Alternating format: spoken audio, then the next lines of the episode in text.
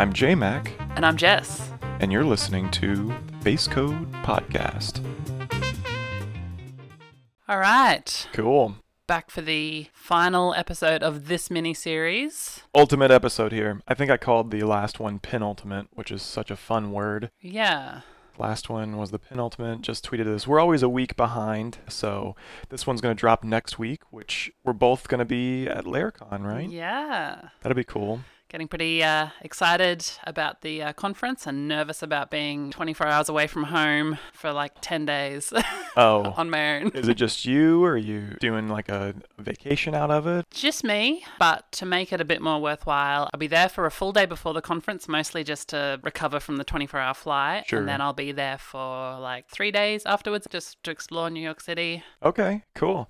I used to live in New York, so I'm glad to offer you uh, some suggestions when we get there. Oh, that would be awesome. Yeah, for sure. And we're going to do an outing, I think, after the conference on Thursday. Of course, it'll be open to, to anyone, but right now I'm coordinating it with the merry band of shifty coders that are part of the Laravel Shift community. So Awesome. I'll be there. cool. And how about you? What have you been up to?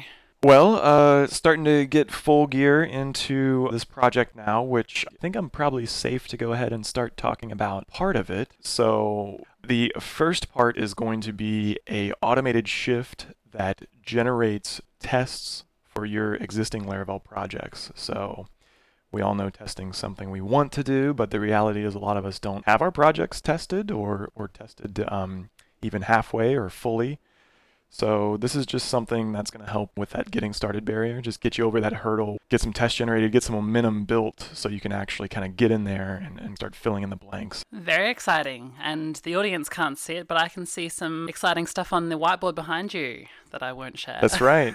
Yep, yep. Getting exciting, getting a battle plan. So, Yeah. uh, so yeah. So all of that will be public sooner or later. But again, the shift is the first step in that direction, and uh, it's just an area that that I've always been passionate about. And who knows? Maybe we'll continue on with like a testing mini series or something. That would be awesome. I love testing. I love talking about testing. Testing is great. Cool. Well, today, though, and to finish up this mini series, we are going to talk about symmetry, which is also one of the biggest level ups that I've had in my programming skills, if you will. And uh, let's jump in. Sounds good. So, this is a chapter where I am really still trying to work on. I really don't feel like I've kind of got it yet. So, it's one that I'm still very actively, you know, trying to hone that skill. So, I'm hoping I might learn something from today as well. Sure. And honestly, full disclosure, like this is one that's going to take you a lifetime. Like this is like finding your art. This is just the very, very subjective side of it, but it, it has its place in kind of a actionable practice despite it being this kind of ethereal, subjective type of tendency, I guess, if you will. But yeah, I mean, symmetry is just in its simplest form, it's that elegance of code. It's when we look at a piece of code and we're just like, wow. It has a bunch of different names. It has elegance or, or beauty, or uh, it's concise, or it's readable. It just has that last bit of readability. Even if it's dealing with something complex, it's just like this harmonious piece of code, and everyone anywhere agrees, like, wow, that's nice. You know, it's not a fancy one liner, right? It's not uh, something you don't understand, so you're just thinking, oh, that's awesome, but I don't get it. No, it's almost the opposite of that because it makes hard concepts understandable. Yeah, approachable, flow, you know, beautiful, symmetrical. All these things are, are kind of wrapped up in symmetry. So yeah, it's it's just this really fun underlying principle that does tie all of the other practices together. So yeah, maybe let's see if we can kind of make it again a little bit more actionable by talking about some of the various levels of it. Yeah, so all right, let's talk with the levels then. What's the first level? So in base code, I kind of broke this down into three, but the original principle of symmetry comes from Kent Beck and the book Implementation Patterns, which I know I've mentioned several times along the podcast, and, and I also mention it in base code, but it's just, it's one of those dense books, just like refactoring, just like clean code, you know, all of those are mixed into this, but admittedly, implementation patterns is probably one I come back to a lot because it just has these little perfect principles and perfect little one line snippets within the book that really just set me on that path to, again, writing cleaner code, writing more readable code, and getting to a place where ultimately I, I wrote base code. But from implementation patterns, Kent Beck defines symmetry in code is where the same idea is expressed the same way everywhere it appears. So you could look at that as consistency, but it's more than that.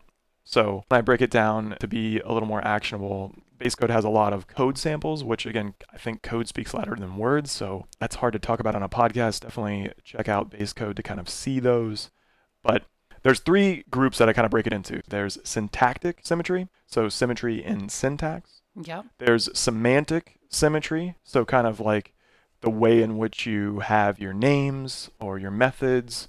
And then finally, there's uh, systemic symmetry, which is probably to the heart of more of maybe what Beck was talking about in implementation patterns. But the point is that it lives in multiple layers of the code. So not only the syntax, but also, again, in how you use semantically the words and the, the function names and the method names and the object names, but then also how you outline your system. So maybe we can break those up and tackle one by one.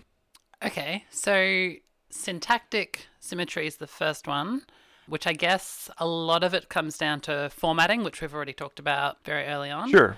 The idea that if a brace is in this particular position here, it should sort of close in a symmetrical place. Is there anything more to it outside of just code formatting and following a coding standard and consistency? There is. So I think the ready example, and again, probably for our audience as well, being mostly PHP or Laravel developers, but I think in any language you can probably find an example of this asymmetrical type behavior. But a lot of people, uh, specifically for PHP, even if maybe you don't write PHP, you've probably come across the bad design or PHP's kind of doing it wrong. And the ready examples people jump to is this whole needle haystack misordering between the functions. Yeah, absolutely infuriating. exactly. So even as a PHP developer, we can admit it. If you're outside PHP, you point to it and you say, well, that's why the language sucks. But the point is, is that it lacks symmetry. It's a very ready thing to spot when it exists, but also when it doesn't exist. So just to clarify for anyone that's not uh, familiar with it, in PHP, you've got certain methods that are dealing with the same thing, so arrays or strings, and sometimes there'll be a parameter that's called a needle and some that's called a haystack, particularly when you're doing searching. And sometimes the arguments will be needle then haystack, other times haystack then needle. And there's examples of this same sort of behavior littered all over PHP. And it's just a quirk that you kind of learn and get used to, or you use abstractions that sit on top of it, but it is infuriating. Yeah. I think the example I have in base code is there's array filter and array map. Both of these are array methods or functions that are available natively in PHP. An array filter is input callback, but array map is callback input. So these are very common, you know, filter map reduce type methods on collections and arrays in PHP, but even within the array function category, they don't even have symmetry there. So it's beyond just formatting, it's beyond just putting your braces on one line or always using post increment versus pre increment or whichever you decide. The point is is that there's symmetry, there's consistency there. And just on the PHP topic, the other thing that they have which is very unsymmetrical is the use of underscores in their method names, separating words. You'll have like string this and string that, and sometimes it'll be str underscore, sometimes it'll just be str and then straight into the next thing. It's one of those things that even as a 15 year plus PHP developer, I still kind of have to rely on my text editor to be like, is that the one that has an underscore or not? Or have I messed up with the underscore again? Yeah, and I think that's exactly the point. Getting back to the heart of base code, to the heart of all of these practices, like it just makes you stop and think. And I don't want to. That ruins the flow, right? It ruins me being able to type on the keyboard. And even as a veteran PHP developer, I still guess like str underscore replace, but strtolower is all one. There's no underscore to your point. So it's just kind of like almost 20 years into PHP. I, it's like I know it, but I second guess myself because of that asymmetrical syntax. And I think method naming probably starts to get a little bit into semantic symmetry. Syntax is literally the type of syntax you use to write your code, potentially into the order of parameters, but also the way in which you use operators. So, like using the double ampersand for an and condition versus the literal and and you know yeah if you interchange those it's just going to look weird and it's going to make you think sooner or later are they using the literal A AND D and for a reason in this place versus that? Like it's just going to kind of confuse you as a reader. Yeah, it's pretty jarring when you come across those sort of inconsistencies. Even when like your coding standard allows you to do single line versus like multi-line for like arguments or arrays or something. If you've got two that are really close together and you kind of one's one way and one's another way, that's probably another case where it might throw you off. Maybe not so much, but it's the same sort of idea. Yeah. There are ways to satisfy a coding standard which isn't necessarily consistent across the board. So this is that extra level, right? Yeah. Let's move on to semantic symmetry. Sounds good. All right. The thing I talk about in base code here is is it does get a little bit more into the naming. So I think the string example you gave could arguably se- semantic symmetry. Yeah. But I think what I really like with semantic symmetry is this gets a little bit more into naming as far as like things like polar opposites. So like when you have some method names and one's called like first and then you have the opposite of the first method and you call it end. It's fine, but it's just a little bit asymmetrical compared to something like first and last Yep. or beginning and end or stop and start. Connect, disconnect. Exactly. These things are the things that are the true opposites, or, you know, what I'm calling polar opposites. yep. When you nail those just right, it gives you that last bit of elegance in the code, that last bit of readability. And that's that's what I'm labeling. That's what Kent Beck is labeling as symmetry. So, just on that topic, can I ask you what you think about start and end? Because I see start and end often used, particularly with a start date or an end date. But to me, it's start and finish, beginning and end. Yeah, I think at first, like start and end, again, when you hear it, it's like, what's the big deal? But once you said beginning and end, like that rang true as polar opposites, right?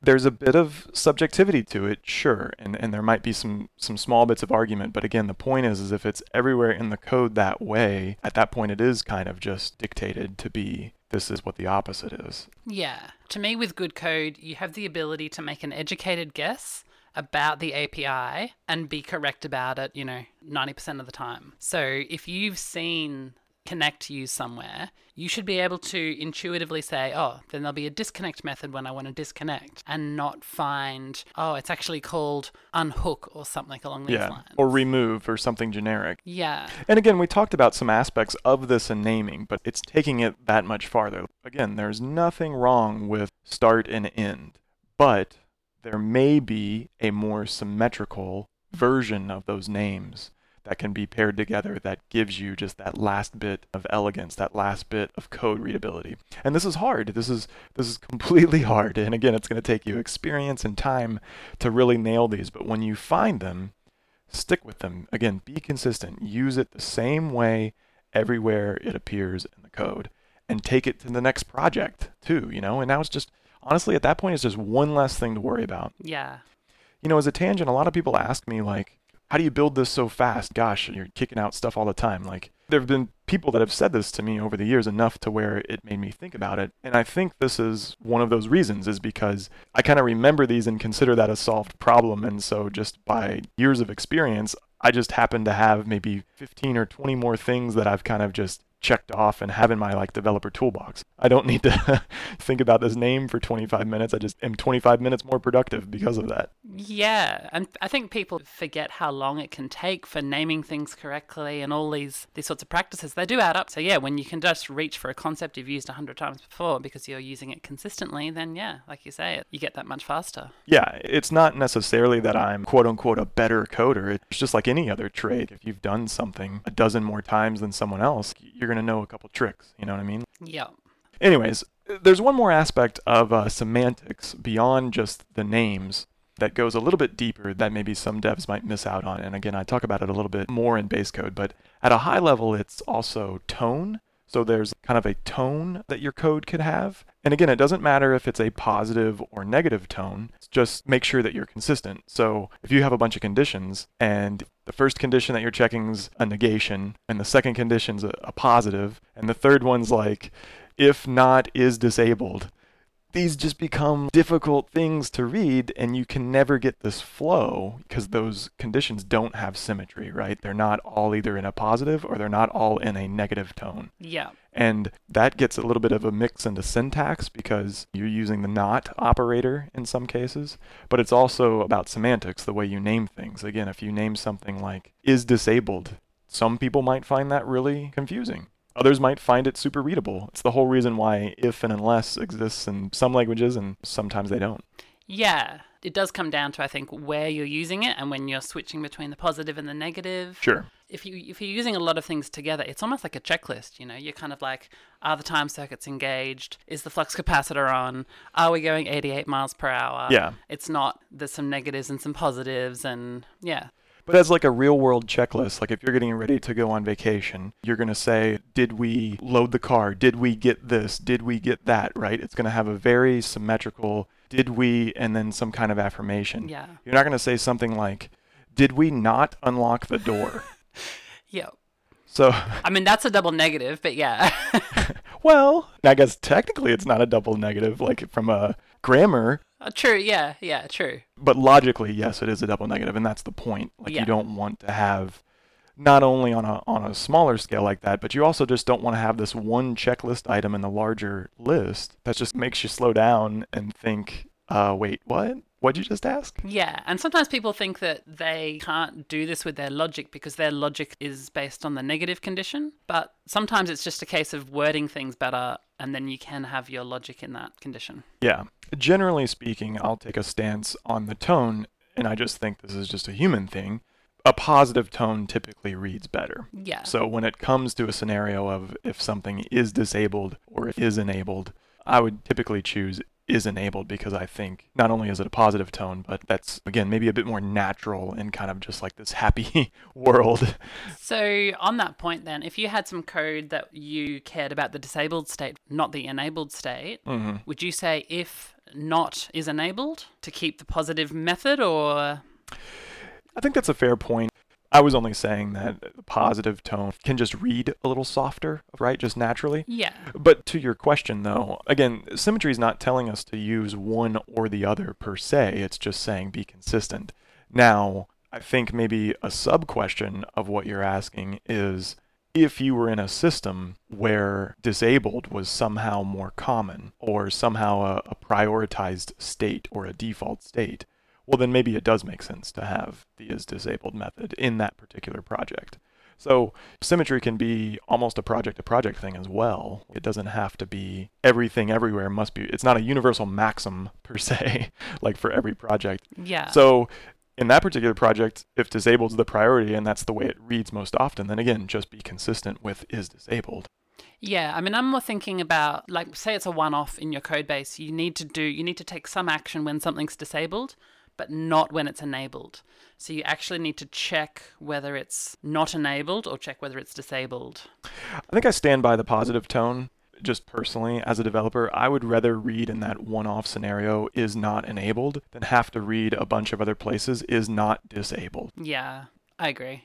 And there might be a case for having both methods, an is enabled and is disabled kind of method, and you use whichever one is the condition you're checking at the time. If you care whether it's enabled, you can say if is enabled. If you care whether it's disabled, you can say if is disabled. Sure. And as long as you're using enabled and disabled and not on and disabled or something, then you've still got that symmetry in that aspect.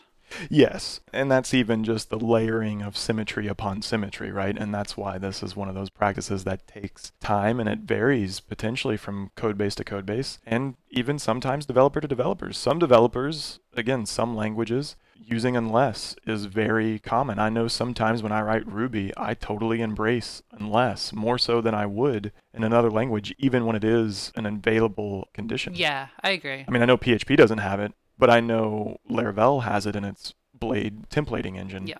And a lot of the times in certain projects, I'll use unless a lot in those templates, Yeah, it can read nicer than if not. especially to the point of semantics when you have a lot of conditions that are the negatives, because in a way you've phrased it like a, a positively readable way. Yeah, agreed. So let's jump into the final layer, which I talk about is systemic symmetry.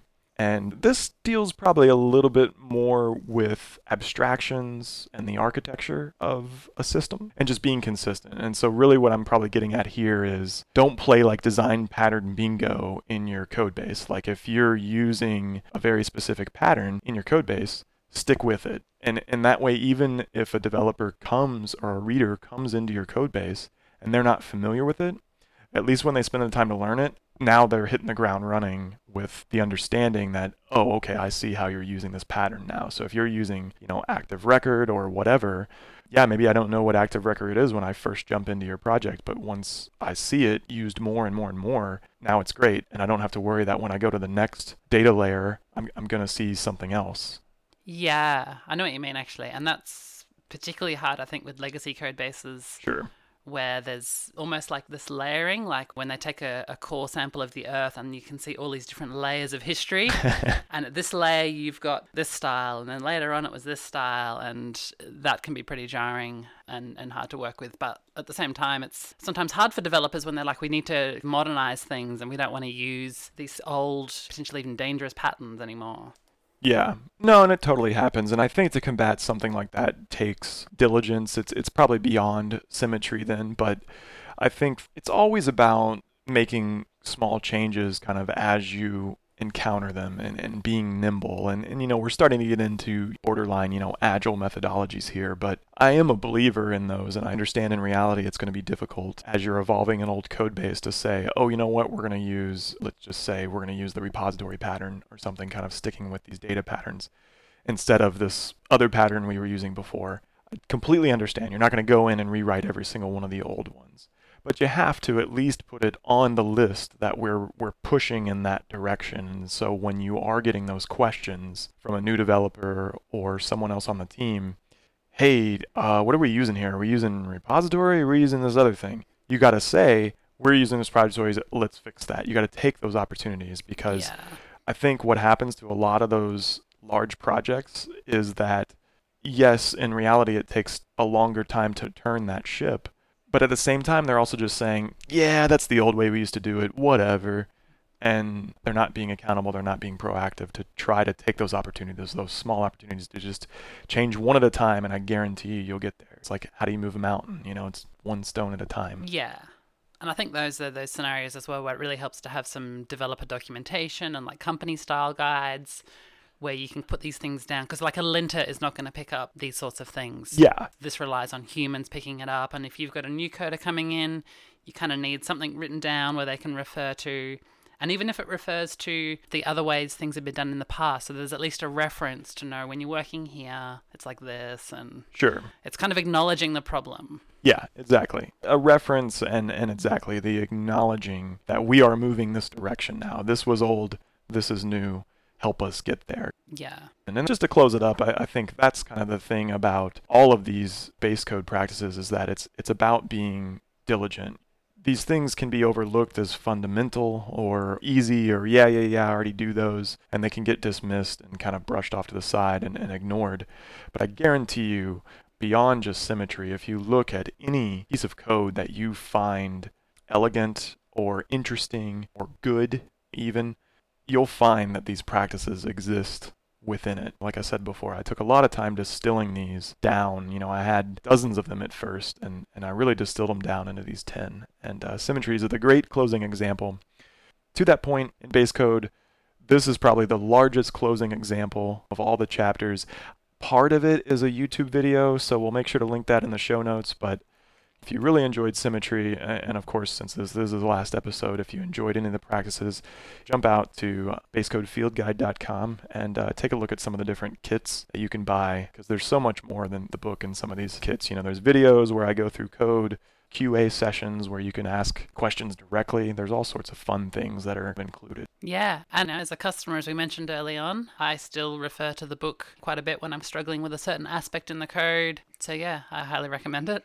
That's awesome. I mean, that, that's really what it's about for me. I mean, I really wanted it to be something that was maybe a, a quicker reference, and hence the field guide. Because again, as I've admitted and pointed to in the book, I mean, there's dozens of other books that all, I mean, this comes from 20 years of me being a programmer. And again, distilling them down into something shorter and, and actionable. So I'm glad to hear you say that you come back to it that's also why I wanted to do like a team effort on this mini series. So I'm really hoping people enjoyed beyond just the book, but enjoyed the podcast. Like I said, I wanted these to be out there, you know, and not necessarily be something salesy where you have to go buy the book. Like I, I, want people to be knowledgeable, and if you want to go do the research yourself and read these other references and consume those, that's awesome. Again, I've tried to pack them down into these really actionable things. So Yeah. Base Code did a good job of breaking them down into the actual concept itself. And then later on, when you go and read it again, these little snippets actually give you that little jolt of memory that brings the entire concept back to life inside your head. It serves as a, as a reference and reminder for people, but also as an introduction to people who aren't familiar with it.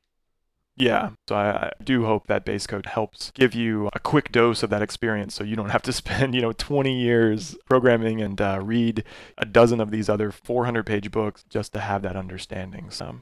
But uh, just to finish everything off here, this is the last episode. This was the last practice, ended on symmetry. So this was kind of the big one here that ties them all together and gives the code that last bit of readability and less complexity.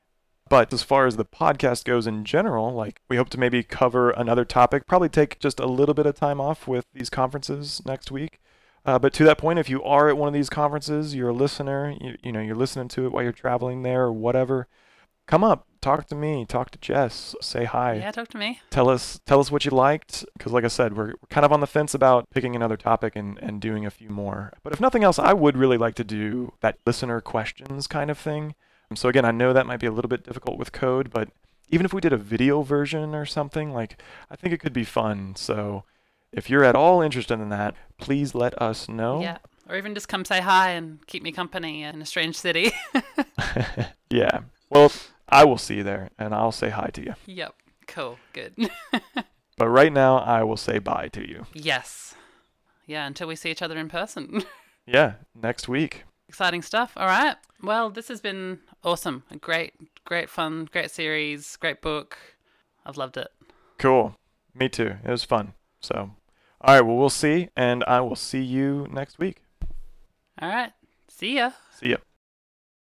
Show notes for this episode can be found at basecodefieldguide.com slash 10.